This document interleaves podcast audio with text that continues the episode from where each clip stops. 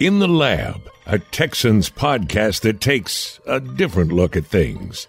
Drew Doherty and John Harris have their lab coats and goggles on, and the Bunsen burners burning. Here's Drew.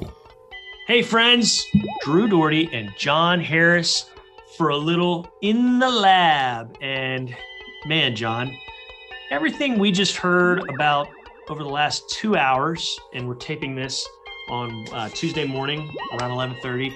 But over the last two hours, boy, we've got enough to enough content to give us about a month's worth of work, and we're going to touch yeah. on just fingernail of what we just heard from the assistant coaches. Just about all of them spoke, offense, defense, and special teams, and heard some nuggets of, of some pretty good stuff. It's fun to hear from new, those guys, and many of them were new faces. Some of them are yeah. faces that are familiar, but one who is new and one who has a pretty high level of respect, both in the building, outside the building, around the league, is offensive line coach James Campen. On a personal note, before we get into uh, the offensive line chatter that you and I are going to discuss, he is a fun guy to chit chat with because he's buddies with a lot of wrestlers. Uh, during his time in Green Bay as a player back in the 90s, mm-hmm. he came across a lot of those guys when they would come through and wrestle. And so uh, he's got story after story after story about uh, about various wrestlers uh, around the WWF. It's now the WWE, but I grew up right. with WWF. You did too. Same. And uh, he even cut a promo, and I put it in his, you know, like 14 things to know about James Campen. He cut a promo uh, about Yokozuna way back in the day, but James Campen's a fascinating guy to talk with, and it's going to be fascinating to see what he does in reshaping, you know, helping out this offensive line because, you know, it was good enough to help this offense and Deshaun Watson explode in the passing game last year, but right. it struggled at times early in the run game, and that's been the case really over the last six years. Mm-hmm. And I think um, I think what they're going to do up front it's going to go a long way towards the success of this football team. And I think it's, I actually am very optimistic about this offensive line because of some of the parts they brought in and because of this coach in Campen. What about you, man? What do you think? I know you're, you're, you're a guy who has a Green Bay, Wisconsin background, which he does as well. Yeah. You know about and value the trenches. What do you think?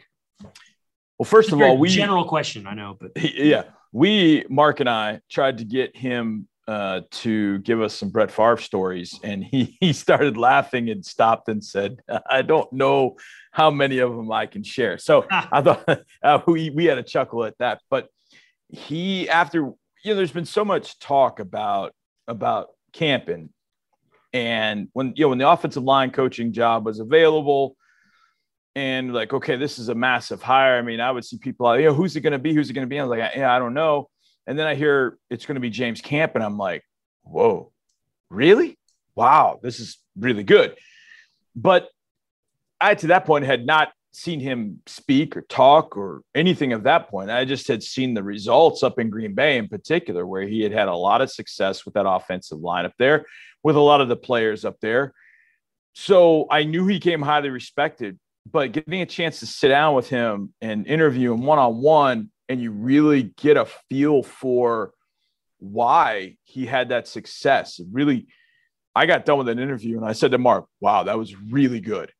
And not to compare to other offensive line coaches that have been here, John Benton and, um, you know, Mike Devlin, et cetera.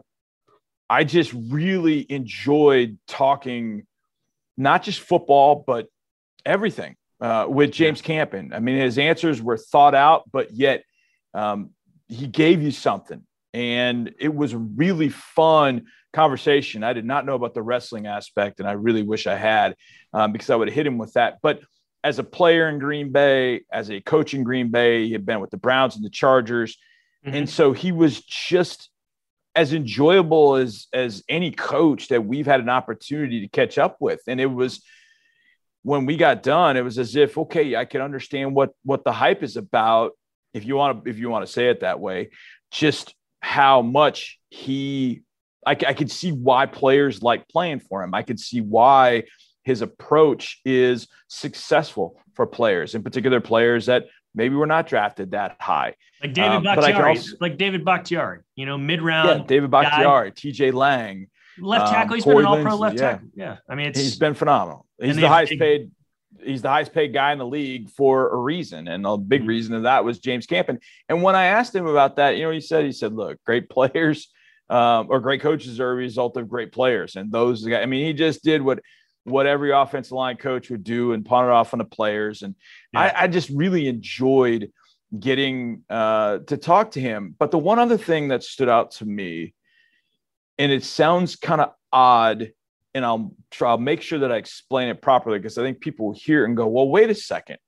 Everybody talks about the offensive line being five fingers as a fist and working together and all that.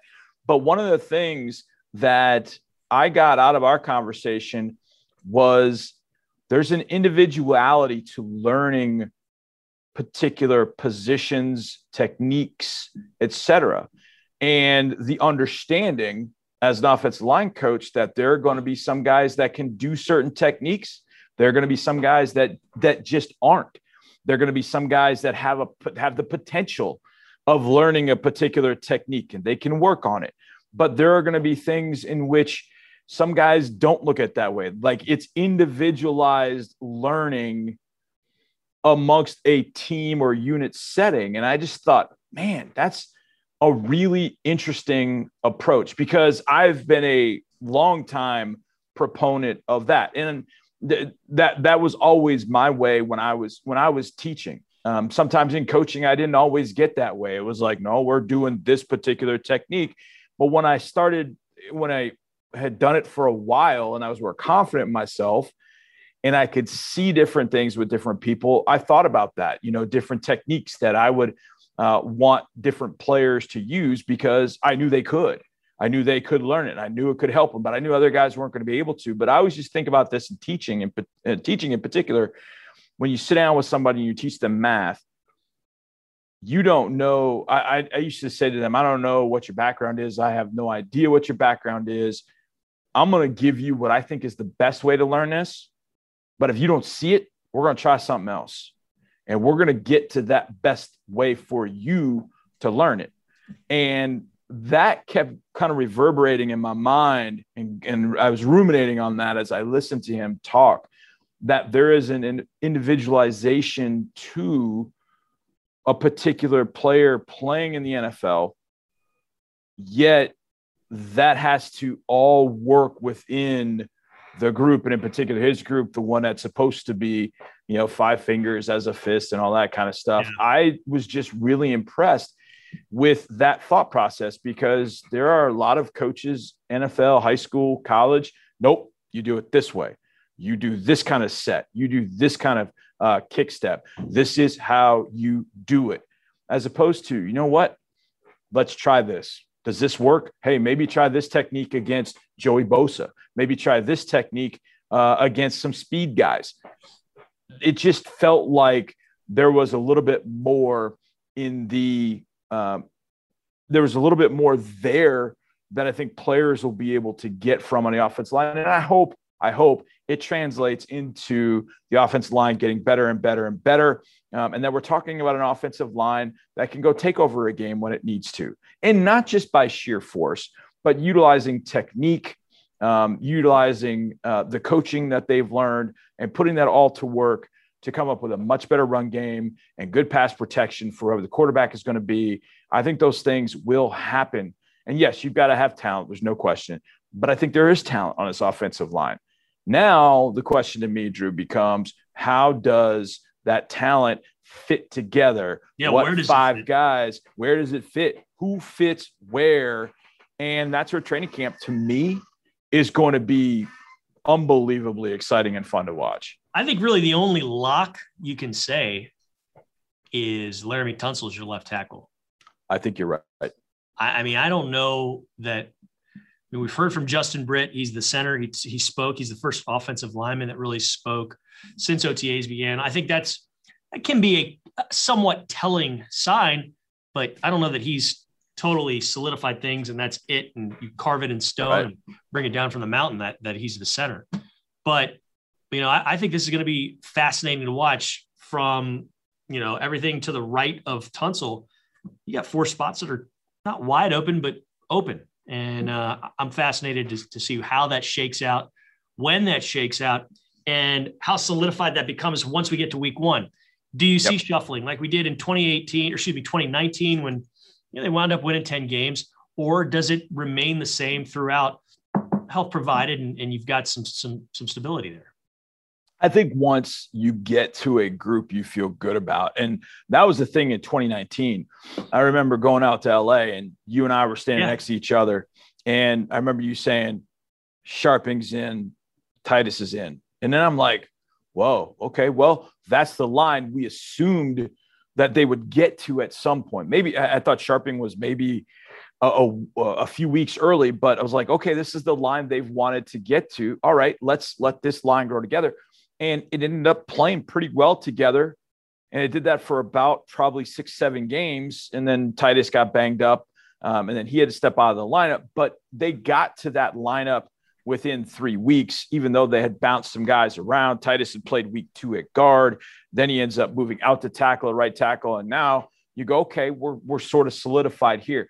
I think as much as you can avoid the movement of tackle to guard, guard to tackle within within reason. You might have to because you may have a player that just doesn't get it done. You might have a player that gets hurt. You might have to do some of that. And I think that's where the versatility of this group comes in that you have guys that have played different spots.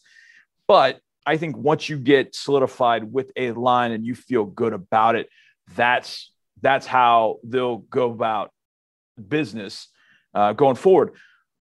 I have said I like the depth on yeah. this line. I think there are a lot of guys with a lot of starts. I think it is going to be coached very well, and I'm excited for that. And I am absolutely 1000% with you, Drew. I, without question, feel like the only spot totally and completely solidified is Laremy's. Now, if you ask me, how many guys do you think are absolute lock starters on the offensive line. I would say two. I just don't know exactly how they'll go about fitting those four other spots, but I think Laremy and Titus will be starters. I would go to Vegas and put money on that. They would be starters to lock that in. I just don't know if they'll be starters. We know I, I LT will be at LT. We know that LT is LT. Yeah. Other than that, does Titus play guard? Does he play tackle? I know he'd like to play tackle.